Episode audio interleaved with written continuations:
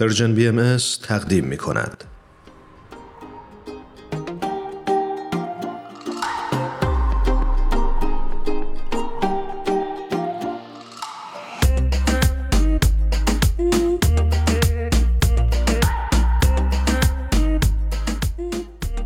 همراهان عزیز این هفته هم فرصت و وقت این رو داشتیم که در خدمت سرکار خانم فرزانه ثابتان باشیم خانم ثابتان خیلی ممنونم که دوباره دعوت ما رو در پادکست هفت قبول کردید.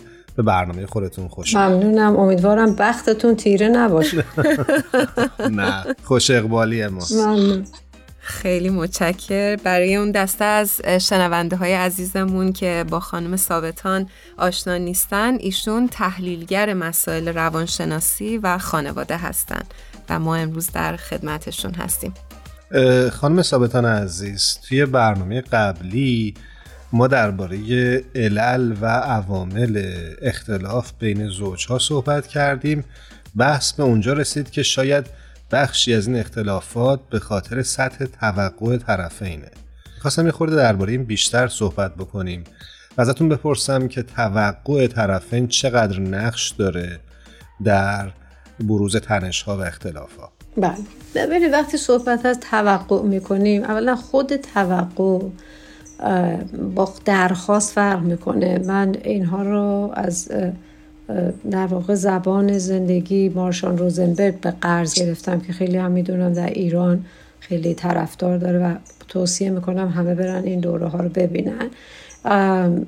بحث وقتی صحبت از توقع می‌کنیم ما درخواست می‌تونیم داشته باشیم از افراد ولی همیشه باید خودمون رو آماده کنیم که درخواست ما ممکنه جواب منفی داشته باشه. طرف نخواد به هر دلیل نخواد کاری رو بر من انجام بده. من می‌خوام دیگری رو مجبور کنم کنترل کنم که حتما درخواست من رو انجام بده. و خیلی نمونه بارزش هم اینه که تو فارسی میگیم می‌خوام بله رو از طرف بگیری و بیای. یعنی بله رو بگی یعنی به هر ضرب و زوری شده طرف رو مجبور بکنی کاری رو انجام بده که تو می‌خوای. این در واقع اصلا تعریف استبداده. وقتی توقع به وجود میاد یعنی پشتش استبداد نشسته. استبداد یعنی من دیگران رو مجبور به کاری بکنم که من دوست دارم من می‌خوام. این یعنی استبداد. خب وقتی صحبت از توقع میشه حالا با این تعریف که ما درخواستی می‌کنیم که حتما انتظار داریم پاسخ داده بشه پاسخ مثبت داده بشه اجابت بشه. این اون وقت از جهات مختلف قابل بررسیه. یکی جهت توقعه یکی سطح توقعه یکی شدت توقعه. همه اینها توی ارتباطات اثر می‌ذاره علل خصوص ارتباطات خانوادگی ارتباطات زناشویی. بر اینکه هر چقدر ما ارتباطاتمون نزدیکتر میشه این توقعات می‌تونه بیشتر مطرح بشه و بیشتر چالش بشه. فرض کنید من توقعم از همسایم فقط اینه که چه می‌دونم سر صدا نکنه شبا. که من بتونم راحت بخوابم. ولی اگر سر صدا هم بکنه انقدر توقع ندارم که نباید این کارو بکنه برم دعوا را بندازم. و تا حد زیادی می‌تونم چشم پوشی کنم. ولی از همسرم فرض کن وقتی توقع باز دارم کلمه توقع رو میگم نه درخواست. توقع دارم که از من مراقبت کنه به من توجه بکنه اون وقت کوچکترین چیزی می‌تونه این رو بشه یه منبع اختلاف. مثل اینکه من ازش یه سوالی می‌کنم اونم حواسش نبوده یه جوابی داده حالا اشتباه جواب داده. بعد من میارم میگم تو دروغ گفتی تو فلان کردی تو اصلا به من اهمیت یعنی این توقع تبدیل میشه به یک برچسب هایی که خود این برچسب ها از مقدمات اصلی ایجاد اختلاف در روابط هست بذارید من بحث رو اینجوری ادامه بدم. من می‌خوام در واقع بگم که ازدواج وقتی یک خانواده تشکیل میشه از چه مراحلی میگذره؟ از همیشه سه تا فاز میگذره. یه فاز انتخابه یه دوره انتخابه. یک دوره ازدواجه و یک دوره ارتباطه. دوره انتخاب اونجایی است که افراد همدیگر رو قرار بشناسن. خود این انتخاب مراحل متفاوتی داره. خب مثلا این که من وقتی با یک کسی آشنا میشم واقعا ببینم چقدر پرتوقع چقدر کم توقعه. خب و شاید به جرأت بتونم بگم درصد شناخت ما خیلی کمه. برای اینکه جوانی که می‌خواد ازدواج کنه پختگی نداره تجربهش کمه. ملاک های شناختش خیلی ملاک های قوی و استقصداری نیست. تحت تاثیر عواطف همه اینها اون در واقع باعث میشه که فاز انتخاب یک فاز کاملی نباشه. یعنی نتونه واقعا قوی باشه. هر چقدر جوون پخته تر باشه این فاز به سلامت بیشتری وارد مرحله بعدی میشه. ازدواج هم که همین مراسم و جشن و عقد و ثبت ازدواج و چه آماده کردن خونه و زندگی و اینجور مراحله. ولی وقتی وارد فاز ارتباط میشیم این اصل قضیه است برای حفظ یک خانواده برای حفظ یک رابطه. اما توی این ارتباط مسئله توقع مطرح میشه. اگر ارتباط بر مبنای توقع باشه افراد دچار مشکل میشن. دائما از هم توقع دارن و دائما چون توقعشون برآورده نمیشه چیکار می‌کنن؟ برچسب می‌زنن. تو منو دوست نداری تو بیقیدی تو بیمسئولیتی تو اهمیت نمیدی تو برات این زندگی ارزش نداره تو اصلا توی دنیای دیگه ایسته ببین همش داریم برچسب می‌زنیم. خود این برچسب دادن یکی از ریشه های مهم ایجاد اختلاف در ارتباطه.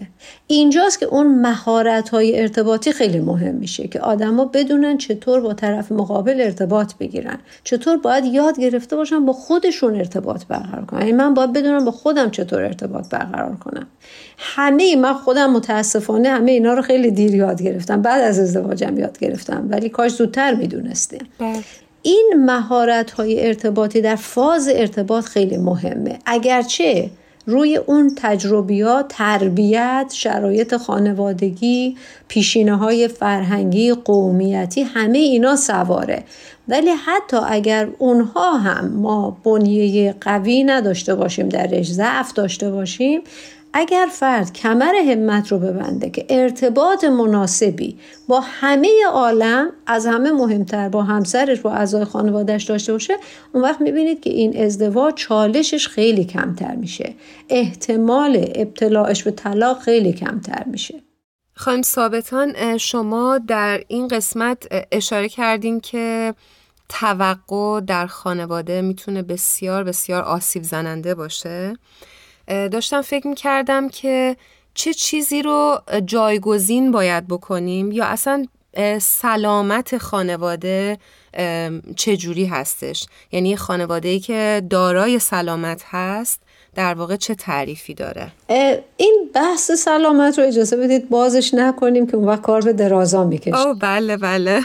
بحث توقع رو من باز برمیگردم به نظریه زبان بدون خشونت در ایران زبان زندگی نظریه روزنبرگ در واقع مارشال روزنبرگ او میگه که برای اینکه ارتباط سالمی نه تنها با خودمون بلکه با اهل عالم و همسر و خانواده که چالش های بیشتری داریم نزدیکانمون داشته باشیم توقع رو باید به درخواست تبدیل بکنیم.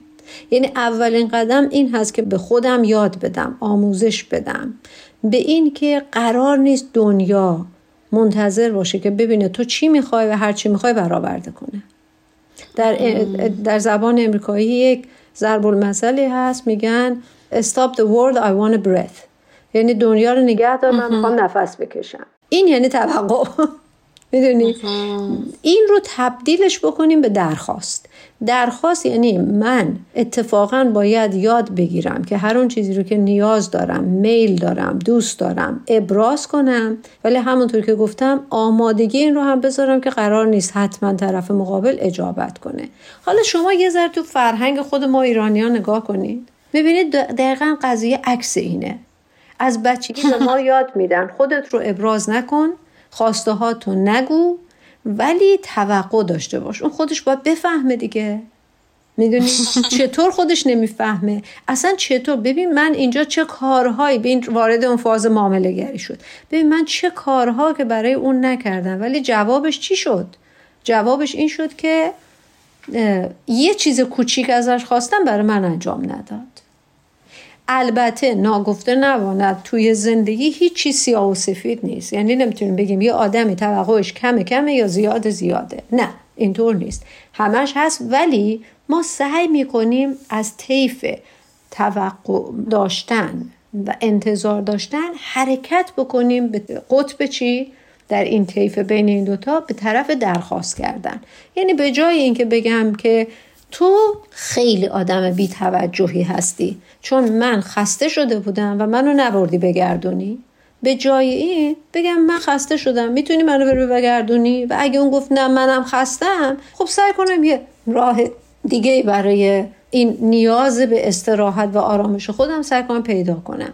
مسئله دیگه اینه که ما یاد بگیریم هر کسی خودش مسئول احساس و نیاز خودشه. متاسفانه ما از تصاوی من این رو ببخشید خطاب به خانم ها میگم. ما از تصاوی حقوق زن و مرد فقط این رو فهمیدیم که زنها هرچی می‌خوان مردا باید انجام بدن. اصلا یه جوک هست برای این. علتش هم این هست که معمولا آقایون هرچی زنها خواستن انجام ندادن. درخواستا رو توجه نکردن. خب اونورم اتفاقا توجه به درخواست یعنی عشق.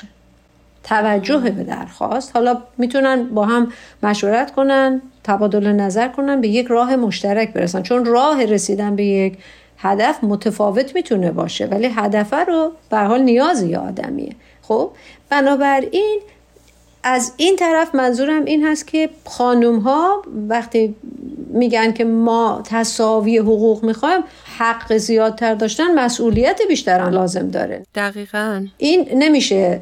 در واقع حق فکر می‌کنم از نابالغ بودنمونه درسته؟ ببین نابالغ خود کلمه بالغ یه بحث بزرگه. بله به هر حال باید رشد بکنیم پخته تر بشیم بیشتر یاد بگیریم تحولاتی در درون خودمون به وجود بیاریم. همه اینا هست. ولی در نهایت صحبت هم این هست که توقع رو به درخواست تبدیل کنیم. حالا گفتم این این شدت و ضعفش درخواستش میزانش می‌تونه سطحش متفاوت باشه. یه شرط دیگه هست که کی اصلا توقع داره. اینجا الان وقتی شما وارد بحث ازدواج میشی توقع فقط زن و شوهر نیست. پدر زنه یه توقع داره مادر زنه یه توقع داره پدر شوهر یه توقع داره مادر شوهر یه توقع داره. خاله و عمه و برادر و خواهر این و اون همه. تو... همه یعنی شما بعضی وقتا می‌بینید اختلاف زن و شوهر سر اینی که تو به مامان من سلام نکردی مامانم ناراحت شد. یا تو چرا نمی‌دونم؟ ببینید این توقعات حتی در بحث اون انتخابم وقتی میایم ما اساس و اون به اصطلاح پایه های اساسی نگاه دارنده خانواده رو توجه نمی کنیم. مثل اینی که فرض کن طرف پول داره حالا اشکال نداره یه ذره تریاک هم می‌کشه دوتا مشروب هم می‌خوره اینا که مسئله نیست. پول مهمه. ببینید اون فاکتورهای سطحی چطور به چشم میاد. قربون شکلت. این وقتی اهل قمار و مشروب و سیگار و چه می‌دونم تریاک باشه این پول هم به باد میده. بچه تو رو هم به باد میده. حالا چه زن باشه چه مرد باشه. اینو ما نگاه نمی کنیم. فقط پول داره انگار این پول چشممو میپوشه. ولی به جای این من اگه بیاد یک معلم بیاد خواستگاری دختر بنده میگم که این فردا چجوری می‌خواد که بچه من سیر کنه؟ بچه من قرار بدبختی بکشه. یعنی بدبختی هم یعنی عدم رفاه عدم لذت عدم آسایش. این بدبختیه. بدبختی عدم معنا نیست. بدبختی عدم محبت نیست. بدبختی عدم هدف نیست تو زندگی. بدبختی عدم همدلی نیست. کردیت کارتش کار می‌کنه کارت اعتبارش کار ما بره هر کار بخواد بکنه بکنه. این, که زندگی نیست. می‌دونی؟ بنابراین می‌خوام این رو عرض کنم. توقع والدین هم مزید بر میشه. خب نمی‌تونی خرج بچه منو بدی مهریش رو بده برو. اصلا همین شما وقتی صحبت از مهریه می‌کنید چقدر خواستگاری ها به خاطر مهریه به هم خورده چقدر ازدواج ها به خاطر مهریه به هم خورده چقدر آدما بدبخت شدن سر مهریه. بعدم وقتی صحبت می‌کنه میگه خب این یک مسئله است که از نظر اقتصادی زن رو تأمین می‌کنه. خب چرا زن نباید خودش بتونه خودش رو تأمین کنه؟ که منتظر باشه یه اسب سفیدی بیاد و ببینید دقیقا این معامله گری ببینید چطور ابعاد متفاوت زندگی ما رو تحت تاثیر قرار میده. وقتی یکی جدا میشه زنه می‌خواد پدر مرده رو در بیاره. هر چی داره بگیره ازش مردم می‌خواد هر چی زنه داره بگیره. هیچ کدوم به این فکر نمی‌کنه که بابا به حرمت دو سال ده سال 20 سال حالا که ماشاءالله طلاقات تو سنین 40 50 سال بعد از ازدواج هم اتفاق میفته این همه سالی که با هم زندگی کردیم خودت انصافت کجا رفته؟ من نثار کردن و عاشق شدن و میگم پیشکش. انصافت رفته؟ ببینید می‌خوام این رو عرض کنم. این توقع در ابعاد متفاوت در گستره پهنه های متفاوت و به شدت های متفاوت هم هست. حالا یکی توقعش اینه که همه چیز مو به مو باید ببخشید من شنیدم معذرت می‌خوام اگه جهیزیه میگن آفتابم باید آماده باشه گلکاری شده باشه. این این توقع بیجاست شدتش سطحش باز اینه که من از تو چه توقعاتی دارم؟ جهتش ابعادش هم که می‌بینید همه توقع دارن از هم دیگه. ممنونم خانم ثابتان عزیز. چون وقت برنامه ما کوتاه هست خیلی دوست دارم خلاصه یک جمعبندی بکنید در پایان این برنامه و برای ما بگید که چه راهکارهایی رو پیشنهاد می‌کنید برای که بتونیم تنشها رو بین زوجها کمتر بکنیم و به تفاهم بیشتری دست پیدا بکنیم. ببینید مهمترین راهکار این هست که چه خودمون چه بچه هامون جوونامون رو تشویق کنیم برن مهارت های ارتباطی رو نه یاد بگیرن زندگی بکنه. می‌دونید؟ ما میریم یاد می‌گیریم. انگار که درس مدرسه است. متاسفانه درس مدرسه رو هم باید زندگی کرد نه یاد گرفت. میریم یاد می‌گیریم بعدم میگیم آره من این دوره رو گذردم اینم بلدم اینم بلدم اینم درس هم, هم خوب جواب میدم. ولی تو لحظه های زندگیم دقایق زندگیم توی زندگی روزمرم به کارش نمی‌برم. این که میگم زندگی بکنیم یعنی توی زندگی روزمرمون به کارش ببریم.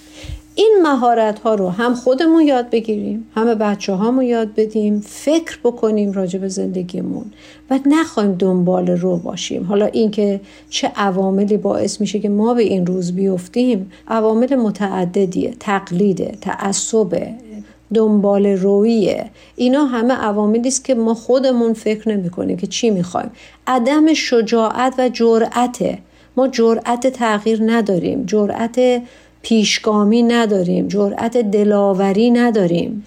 دلاور بودن یعنی اینی که من بیام بگم آقا من دخترم و به یکی میدم معلمه هیچ اشکالی هم نداره زیر پروبالشون هم می‌گیرم مهریه هم نمی‌خوام به جوهر دخترم به جوهر اون پسر اکتفا می‌کنم و سعی می‌کنم زندگی خوبی براشون ایجاد بکنم.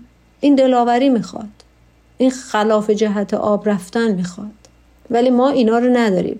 در واقع ته تهش که نگاه می‌کنیم برمیگرده به خود هر فردی که چقدر کمر همت رو غیرت رو ببنده و چقدر در سعی کنه در بحث ارتباطات گفت و شنود کامیونیکیشن این که مهارت های ارتباطی رو من به خاطر احساس آرامش و صلح درونی خودم بیشتر از همه به کار ببرم. وقتی من صحبت از توقع می‌کنم توقع فقط دیگران رو اذیت نمی‌کنه. بیشتر از همه من اذیت می‌کنه. چون دائما در یک حالت ناکامی و سرخوردگی به سر می‌برم. دائما در این حالت به سر می‌برم که خواسته هم عملی نشده.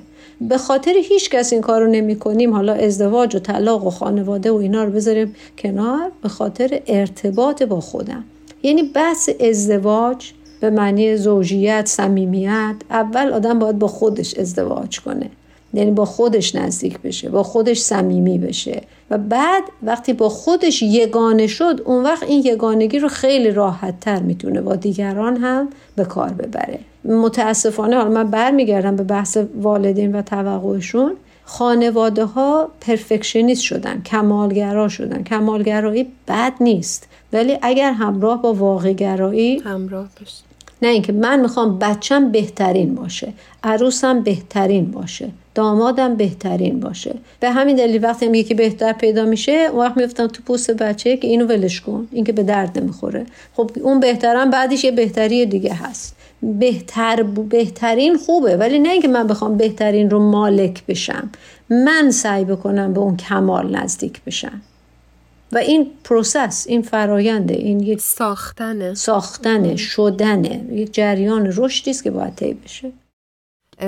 خیلی خیلی نکات جالبی رو اشاره فرمودین خانم ثابتان. من حقیقتا خیلی یاد گرفتم و ممنونیم ازتون حقیقتا.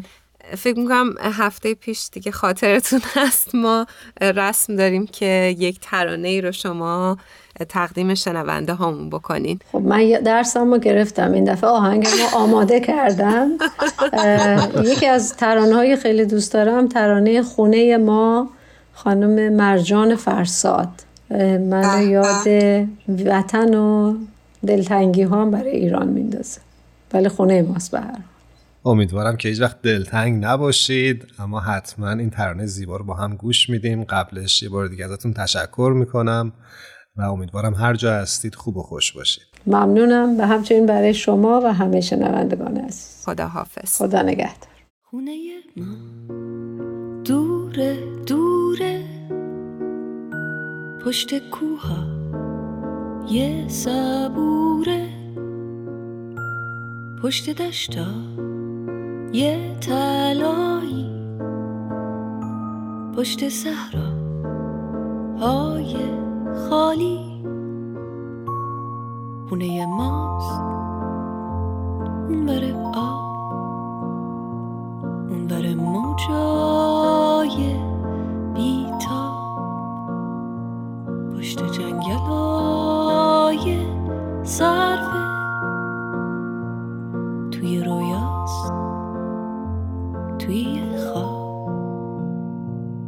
پشت اقیا نوس آبی. پشت باغا یه گلابی. اونور با قای انگور. پشت کندو های زنبور. خونه ما پشت ابراز. اونور دلتنگی ماست. ته جاده های خیسه. پشت بارون پشت دریاست. خونه ما قصه داره. آلبالو و پسته داره. پشت خنده ها یه گرمش آدمای خسته داره. خونه ما شادی داره. توی حوزاش ماهی داره. کوچه هاش تو بازی گربه های نازی داره. خونه ما گرم و سمیمی رو دیواراش عکسای قدیمی. عکس بازی توی ایوون. لب دریا تو تابستون. عکس اون با یه بغز و یه چمدون رفتن از پیش آدمای نازنین و مهربون.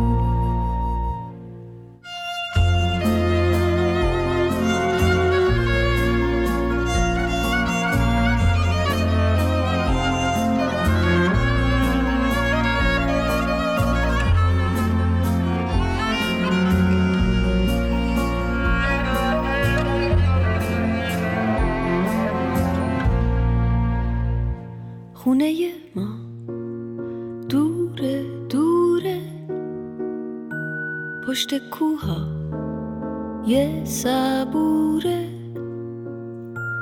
پشت دشتا یه تلایی پشت صحرا. های خالی. خونه ماست. اون آب. اونور